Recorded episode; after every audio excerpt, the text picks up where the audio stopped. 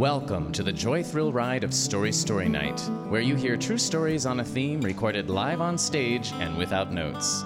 I'm your host, Jody Eichelberger. On this podcast, gather around our campfire for the feature storytellers from Camp, our fourth show in our action themed season, held on February 28, 2017 at Jump in downtown Boise. Here are our camp counselors, Hanako Wakatsuki and Tiffany Turner Fight, plus a rebroadcast of the Slammer story by Emily Smith, which was turned into a short film and previewed at our show. Hanako Wakatsuki. Okay. so I always knew that my family went to camp. It was something that we all knew but didn't really know. In third grade, I had to do a book report, so I chose a book that was written by a family member. It was kind of our family's coming to age book related to our family's history of going to camp. It's called Farewell to Manzanar. This book was an easy out for me because I knew the story how, after the bombing of Pearl Harbor, it launched the United States into a two front war, and how my family was put into camp for about three and a half years, and how we were never supposed to talk about it. But as a third grader, I didn't really understand the complexity of this time in history, or our family's history, or what camp really meant. So let me tell you about my family. My family can trace back our immigration story to the 1880s in Hawaii. Before World War II broke out, my family was living in Southern California, in the Ocean Park area of Santa Monica. After the bombing of Pearl Harbor, my great grandfather Ko was taken away by the FBI um, to Fort Lincoln in Bismarck, North Dakota, under the suspicion of colluding with the Japanese Empire. You see, my family was a fishing family. My great grandfather was spotted out in the ocean, dumping chum overboard to catch fish. But the US government perceived this as providing oil to the Imperial Japanese submarines off the coast of California. It took months to find out where my great grandfather went and almost a year to see him again. In the meantime, with the absence of my great grandfather, my grandfather, Woody, ended up stepping in as a head of household, becoming the de facto patriarch of our family. Not knowing what was going to happen, my grandfather at least had the foresight to keep the family living together, which in the end allowed my family to go um, to be placed in one camp. At this point in my grandfather's life, he was a young adult in his 20s, married with an infant. My grandfather was one of 10 children, where half of the kids were under the age of 18. So my grandfather was not only dealing with managing his small family, he was also taking care of his siblings, mother, and grandmother. This was a huge burden to bear. This was not unusual for many Japanese Americans' families at these, this time. Immediately after the bombing in Pearl Harbor, the FBI rounded up many first generation Japanese who were called Issei, who, were, um, who the government thought were suspects. You see, the Issei were barred from law from becoming naturalized citizens until the 1950s. And most of the Issei that were taken away were men who were community leaders or religious leaders practice, practicing Shintoism or Buddhism. This started the breakdown of the family unit. On February 19, 1942, President Roosevelt signed Executive Order 9066, which gave broad military powers to allow for the exclusion of people from designated areas. Although the exclusion order did not specify an ethnic group, this came out in a time of high anti Japanese sentiment on the West Coast, and the Japanese American community disproportionately lost their civil liberties compared to other ethnic groups. So, this executive order led to the forced removal of all people of all Japanese descent from the western states under the command of General DeWitt. My family was forcibly removed to Manzanar War Relocation Center in the eastern Sierras, near the entrance of Death Valley. This was one of 10 War Relocation Authority camps across the United States in des- desolate locations. There were two in California, Manzanar and Tule Lake, two in Arizona on Native American reservations, Gila River and Poston. There were two in the swamps of Arkansas, Rohwer and Jerome. Then there was Topaz in Utah, Minidoka in Idaho, Amache in California, and Heart Mountain in Wyoming. My family lost everything when they were forced to camp their home, their profession, and their dignity. They were only allowed to bring what they could carry, but they did not know where they were going. When my family arrived at Manzanar, they found a man made desert in the eastern Sierra that kicked up dust all the time. My grandparents originally shared a two barrack apartment with a large extended family of 12 people. An apartment was 16 by 20 feet, so imagine living with 12 people in the size of two living rooms. The barrack apartment was bare and built out of green wood leading to gaps in the structure that did not protect them from the elements. There were cots for sleeping, a potbelly stove for heat, and one bulb hanging in the apartment for light. They were issued two army blankets for warmth, but many folks use one blanket as a partition to create some privacy. Being from Southern California, my family was not prepared for the winter and used World War I surplus to keep themselves warm. Everything about camp was unusual. They had to stand in line to use the bathrooms, and the toilets did not have partitions. Many people found this humiliating. They had to stand in line at the mess halls to eat, and many kids ended up eating with their friends, further breaking down the family unit. My grandmother ended up having three kids while incarcerated. About 10,000 children were born at these 10 camps. Of the 120,000 people that were incarcerated, two thirds of them were American citizens, and half of the 120,000 were children. Almost all the children at camp had governmental files on them. Manzanar was the only camp to have an orphanage that stripped adopted families of their children if their kids were at least 116th Japanese. This is how you know that the forced removal was racially motivated, because why would you imprison these children if it were not for their ethnic lineage? Even though the incarceration stripped my grandfather of his civil liberties, he still fought for the nation that held his wife and children as prisoners. He was drafted from camp and trained at Fort Snelling, Minnesota, in the Counterintelligence Corps of the Military Intelligence Service. He served in the Pacific Front as a language specialist and helped with the occupation of Japan. This essentially left my grandmother to be a single mother of four in camp when he was deployed. When the camp was closing down, the government offered individuals $25 and a one way train ticket anywhere in the US. That was all they were given to rebuild their lives. My family resettled back in Southern California after the war. When my grandfather got out of the military, he was not able to find a job, even as a returning vet. He first tried being a door to door salesman and ended up becoming a Nisei wrestler because white wrestlers needed an enemy to fight. His stage name was Professor Suki. In 1983, there was a congressional commission on the incarceration of Japanese during World War II. They held 20 hearings across the nation, and they heard more than 750 testimonies. This congressional report was called Personal Justice Denied and identify that there were no convictions of any Japanese Americans of espionage or sabotage, that, and that the commission concluded that the promulgation of Executive Order 9066 was not justified by military necessity, and the decisions that followed from it was not driven by the analysis of military conditions. It was stated that the broad historical cause that shaped this, these decisions were race prejudice, war hysteria, and the failure of political leadership. This paved the way for redress for Japanese Americans and for the apology by President Reagan with the signing of the Civil Liberties Act of 1988. My grandmother received two apology letters, one from President Bush Sr. and President Clinton. And I remember that she had both letters framed leading upstairs to her room, validating that the government acknowledged it was wrong that she lost three and a half years of her life and how half of her children were imprisoned as well. It must have, uh, it must have lifted a huge weight off of her shoulders of the shame of the incarceration that she carried with her all those years. In 2012, Congress awarded Japanese American soldiers of the 442nd Regiment Combat Team, 100th Battalion, and the Military Intelligence Service the Congressional Gold Medal that the highest civilian honor that the US Congress can bestow. I was able to attend the ceremony at the Capitol and honor my grandfather, who I never got to meet. It wasn't until college where I began to familiarize myself with this story again, but from a very different perspective, a more academic one. I was taken under the wing of Dr. Bob Sims, former dean of the College of Social Sciences and Public Affairs at Boise State University. His research focused on Minidoka. When I first talked to him over the phone, he asked me if I knew about Minidoka, and I lied to him, saying yes. You see, I grew up in West Boise, and we never discussed this in history class at all at school. And I took AP history, so I never learned about Minidoka. But I knew that Bob was the former dean of my college, so I didn't want to sound stupid, so I ended up lying. I remember going home and Googling Minidoka and was blown away that Idaho had an incarceration site as well. So from then on, I've been involved with the preservation of Japanese American confinement sites across the United States. I used to work at Tule Lake Unit, a World War II Valor in the Pacific National Monument, which was one of the 10 incarceration camps that was turned into a segregation center in Northern California. I was on the board of the Friends of Minidoka for nine years, and they help with the preservation and development of the Minidoka National Historic Site. I volunteer for the Manzanar National Historic Site on their public archaeology programs yearly, and I am on the board of the Heart Mountain Wyoming Foundation that preserves the incarceration history and site in Wyoming. I have now come full circle with my family's history in camp and my current profession.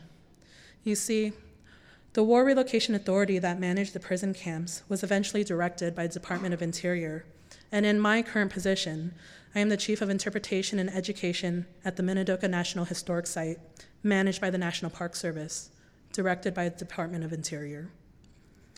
The World War II confinement of Japanese Americans is where my grandparents and I intersect, although almost 75 years apart.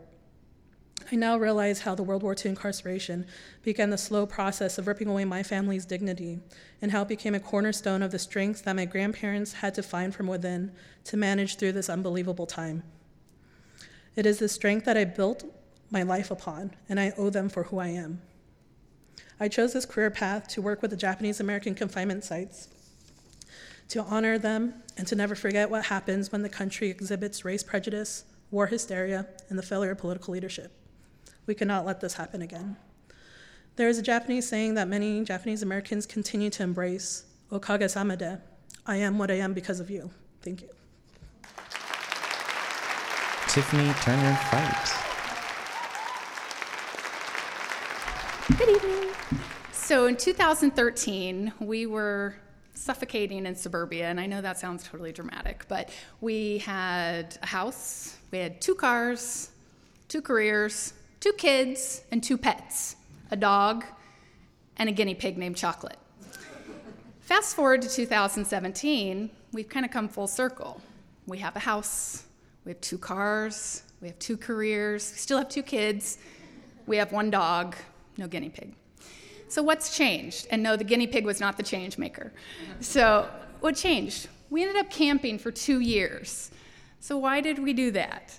So, thinking back a few years before 2013, I had run into an old friend, and she invited me to a purse party. Some people might be able to relate to what a purse party is, like a candle party or you know whatever those home parties are. And she lived in a suburb about 20 minutes from where our suburb was. So I went just to kind of catch up, and I walked in, and I walked in, and for the first 30 minutes, no one said a word to me. And they were my friends neighbors, and friends, and they spent the first half hour comparing paint colors, like down to the, the brand and stock number of paint, like Ralph Lauren 140 dusty bluish or something like that. And the reason they were doing this is because I realized everyone there had the same floor plan in the same street and they just were comparing the light if they were west facing, north facing, whatever. Well, this was totally lost on me for a few reasons. One, we don't paint. We only paint if we sell a house. In fact, we lived for quite a few years with that 1980 floral wallpaper, the kind that you can touch and feel the texture of every flower. We lived with that until we got ready to sell a house once. So we don't paint, so I couldn't relate to that. But I just felt really out of place. And the whole drive home, you know, back to my suburb, I thought, oh gosh, those people were not very nice and blah, blah, blah, blah, blah. Well, then I really thought, gosh, they're living in a bubble. They really need to get out of the bubble. And then I thought, oh crap, we're in a bubble too, because we have the same floor plan as everybody else on our street. I thought, that is, this just something's not right. Not feeling right. Things aren't feeling good. And come to find out, this house we were in, we didn't even like it. And we had this really high payment because we had bought it at the top of the market in 2006 didn't even like the house. It was a great neighborhood. Don't, don't get me wrong, our bubble was very comfortable, it was very comforting. We had a great park, our kids could play, people were nice, everybody looked out for one another.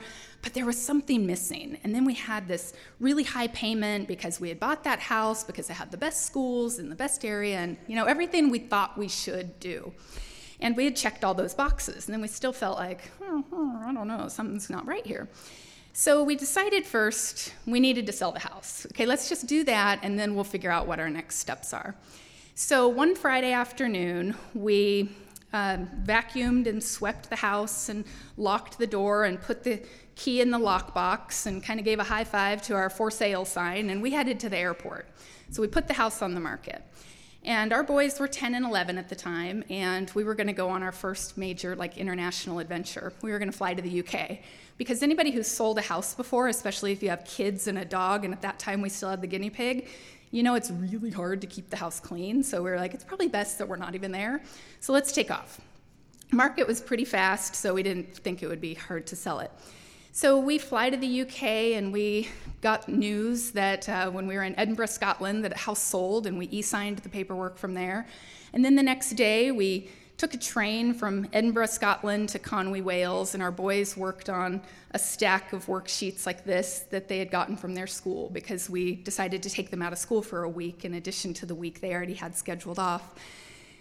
And it was a wonderful two weeks. And a few things that, that came to my mind is one, we had to figure out how to be together for two weeks because although my kids were 10 and 11, we had never spent two weeks together as a family, which makes me so sad to even say it now, but I guess it's more common than I think. At least I say that to make myself feel better.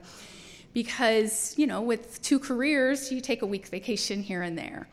So we loved being together. We loved adventuring together. Our house had sold. We are like, what are we going to do next? We pack up the house, and we ended up moving into a rental house.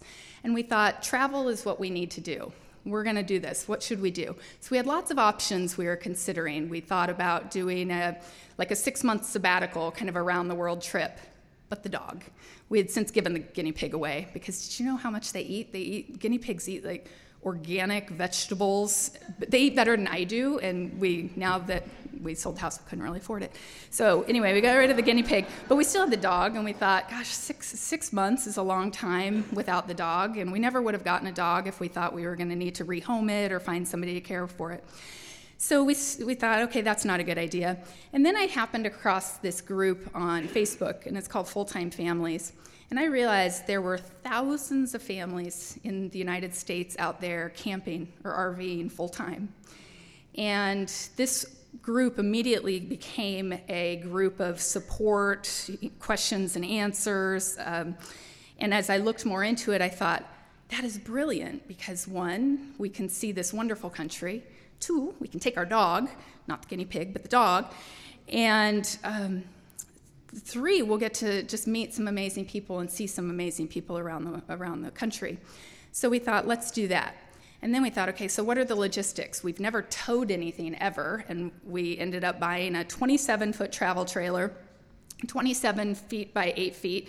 Those of you who do quick math can say that's just a touch over 200 square feet, and we lived in this for two years. Uh, but we towed that around the country for two years. And we in that two years, some of the things we, we did one, our mission was to see as many family and friends around the country as we could. And that ended up being almost 300 people, 297 in fact, because I kept track of some really odd statistics, including we visited 56 unique Costco's. You think Costco in a 27 foot travel trailer? Teenage boys. So we, uh, we saw 297 friends and families around the country, um, family around the country. We connected with over 50 families that we had met online through this full time families community. We um, went to 157 National Park Service parks, um, and we traveled a total of 20,115 miles with the trailer attached. And it was, I think, 703 nights and 105 different campgrounds. So it was quite the adventure. And those are just some of the statistics. But we also stood on Civil War battlefields. We stood on the steps of the 16th Street Baptist Church in Birmingham, Alabama. We touched the plexiglass in front of the Bill of Rights and the Declaration of Independence. We shopped at the Mall of America in Michigan. Um, so we, Minnesota, sorry. Yeah, Minnesota. so many states. So, uh, so we had we had some really grand, grand, grand adventures. Um, and then, how did we do it though? Because two years is an awful long time. We decided if we were going to do this, we were going to go big and not go home. we had sold our house, so we had lived in a rental for a year and a half and saved a lot of money. We are not independently wealthy. We had no lottery. We didn't even have a profit from the house because we had bought it at the top of the market. So we saved really hard for a year and a half, and we thought if we're going to do this, make this investment in time, we need to go big. So we also resigned our careers and um, took the boys out of school, considered um, them homeschoolers or road schoolers, as we called it, and we traveled around. We had saved enough for about a year's worth of expenses. Um, but about nine months in, we had only gone to three states. so we thought, oh, we're going to need more time. So, um, in the course of the two years, my husband and I took three temporary jobs also. Some of you who might be RVers or have family that are might have heard this phrase. It's called work camping. It's where you work or volunteer in return for a full hookup campsite. Because when we we, we needed to defray costs a little bit, let our savings go a little bit. So that's how I found myself and our family for three months in Stonewall, Texas. Um, and I was wearing a long sleeved, long dress, 1915 German Texan farm dress. Because who knew there were tons of German immigrants to Texas in the late 1800s? I didn't know that. Uh, but I learned it quickly. And so we spent three months there, and in return for my 25 hours of volunteer work, we got a full hookup campsite. But that was a marvelous experience because I got to be in learning mode. You know, for the first time in years, I wasn't, uh, you know, career and we weren't driving to soccer and we weren't doing this and that. So I got to learn the history of the area and I got to teach visitors how to take a pail of fresh milk and turn it into cheese and let it be fresh for 10 days without refrigeration. That was kind of the whole point of the park. And it was wonderful. And then my husband and I also took a job um, in a warehouse working for Amazon in an Amazon fulfillment center. And I never would have believed at 42 years old that I would have been pushing a little cart kind of like Hunger Games, if you think of like the maze, you know, in through this fulfillment center and packing, um, pulling products. In fact, I may have filled some of your boxes, so you're welcome.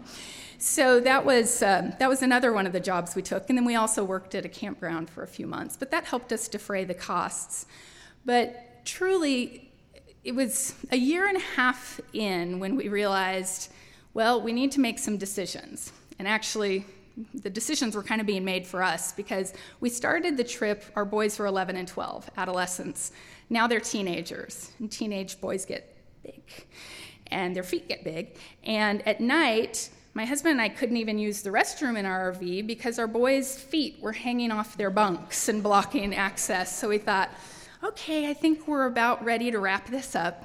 So we, uh, we started talking, and we had about six more months of travel, and we started saying, okay, I think we need to start figuring out where we're going to settle and when we're going to settle. And that's how we found ourselves in Boise. Out of the whole country, 40 states and numerous cities, we chose Boise to land. And what's so different about our lifestyle now, and the reason we chose it, is because we were in the suburbs. And like I said, it was a comfortable bubble. I'm not judging, uh, just judging ourselves and our choices. Uh, but now we live, we have a little house, 1,000 square feet, adjacent to the university. We spend time at the university doing activities. We're walking into town all the time. In fact, we walked here tonight. And instead of being around people who are in the same exact floor plan talking about the same things, I've met artists and engineers and philanthropists and refugees and other immigrants that I work with. And it's been a marvelous place for us to land. And the lessons we learned from our camping is one, it's scary to give it all up, give everything up that you think you should be doing and think you should have. But for us, it was worth every second, and I would do it again in a heartbeat. And what we realized is that we didn't we don't need a, a, house or a lot of things. We want experiences and we want people and we want the interactions. So, by camping and doing something so dramatic, we designed the life we want. So, our lesson was it's possible and I'm willing to do it all again. So, thank you.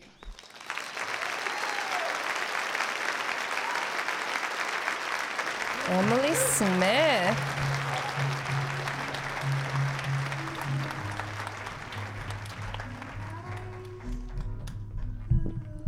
You have college student number two.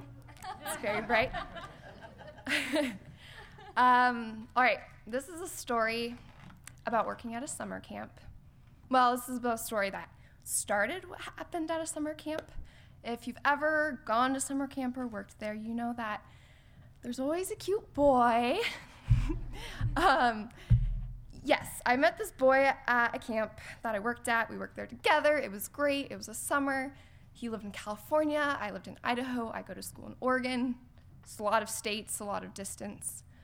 Um, didn't see him for about six months, and then we had a retreat at the camp, and it was on the Oregon coast. So the summer, we worked together, and then in December, we had the retreat. And so I had just finished finals, and I go on this retreat, and I haven't seen him, and we've been talking this whole semester, and I'm just, I really like him, and nothing. The whole week, he's just kind of ignoring me, and we had been friends, and I was confused, really frustrated whatever, the retreat came to an end. I go to bed the last night of our retreat. And I say retreat, we are just a bunch of friends hanging out um, in a cabin. We call it a retreat, make it fancier, I guess. but I go to bed, I'm just super angry. It's like, he just missed his chance, whatever, like, I'm over it.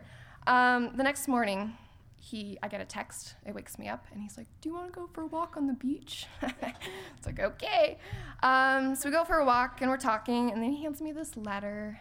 It's very adorable, and he's professing his love for me, um, and asks me to be his girlfriend. And this is this is very funny. Um, and I am like, I don't know. Like, I just made up my mind that I was over you because you took so long. Like, I was like, yeah, like, let me think about it.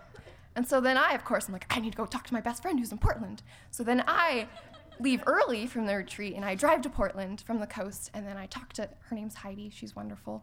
Um, I talk to Heidi, and then I'm like, crap, I am getting on a plane to go back to Boise for Christmas. And I realized I had forgotten my suitcase at the coast, which they were all there, and they were all going back to where my home was in Newberg, which is a couple miles, uh, like 40 minutes outside of Portland. And so then I'm like calling this boy. I'm like, hey, like, I want to see you before I have to get on the plane. Also, my suitcase. Can you please bring it to me? Uh, so I drive myself to the airport. I park in short term parking, and then I'm waiting. And I'm waiting, and my flight like I got there two hours early and it comes on an hour and then my flight's boarding and they're still not there.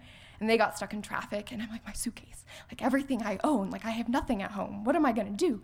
So I'm waiting and finally, and this is where it just turns into a movie scene, that he is like starts coming and running into the airport and I have my backpack and my other. I do not travel light, which is terrible and you will, this part, yeah. Um, he comes running into the airport, and then I just grab the bag from him and bring it to check baggage. Um, like set on the scale, and I'm just like, okay, like I gotta, I gotta get through security.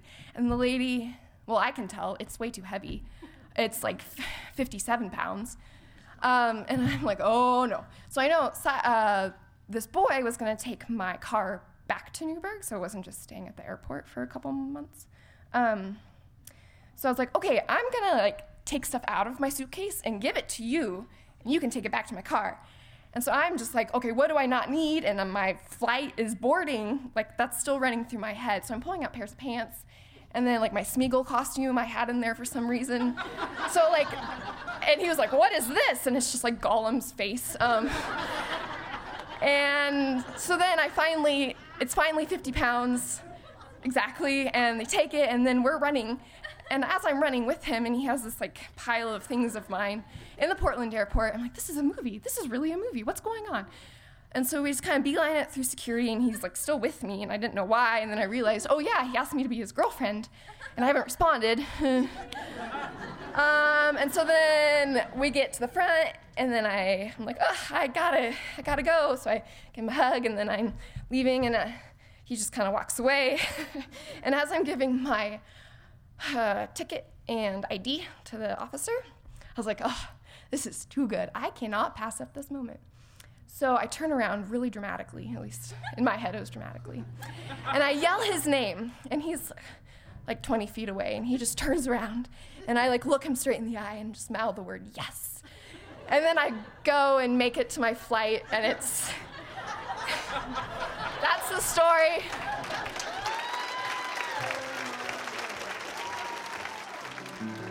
Thank you for listening. Story Story Night is brought to you by our story party Amy Moran, Karis Kimball, Hannah Mae Schaefer, Karen Moore, Bob Haycock, and me, Jody Eichelberger with big time support from the Robert Rauschenberg Foundation. This project is supported by public funding for the arts through the Idaho Commission on the Arts, the Idaho Legislature, and the National Endowment for the Arts. We also receive support from the Boise Arts and History Department. Thank you to our media sponsor, Radio Boise, our season sponsor, Lunchbox Wax, and the camp show sponsor, Idaho Conservation League.